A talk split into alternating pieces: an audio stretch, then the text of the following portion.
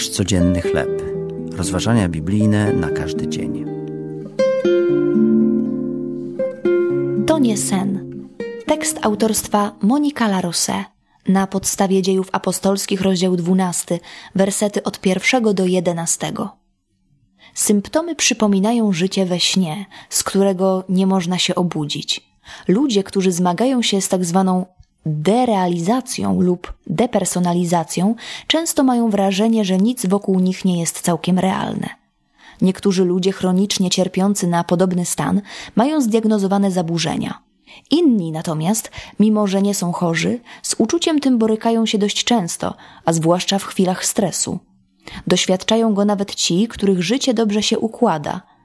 To taki stan, jakby nasze umysły nie dowierzały, że dobre rzeczy naprawdę się dzieją. Pismo Święte opisuje sytuację, gdy ludzie wierzący mają trudność, by uznać, że Boża moc lub wybawienie jest realne.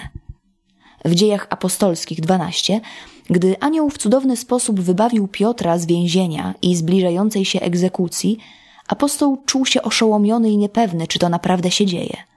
Dopiero gdy anioł wyprowadził go z więzienia na ulicę, Piotr przyszedł do siebie i zrozumiał, że to, co widział, było rzeczywistością. Czasami trudno jest nam w pełni uwierzyć, że Bóg naprawdę działa w naszym życiu.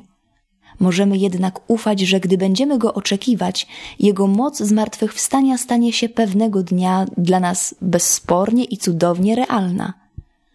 Boże światło obudzi nas ze snu do rzeczywistości życia z Nim. Jak myślisz, dlaczego czasami trudno jest Ci odczuć Bożą moc i miłość? Kiedy mógłbyś bardziej namacalnie doświadczyć Jego miłości? Boże, dziękuję Ci, że niezależnie od okoliczności jesteś realny i dajesz nam nowe życie i nadzieję. To były rozważania biblijne na każdy dzień. Nasz codzienny chleb.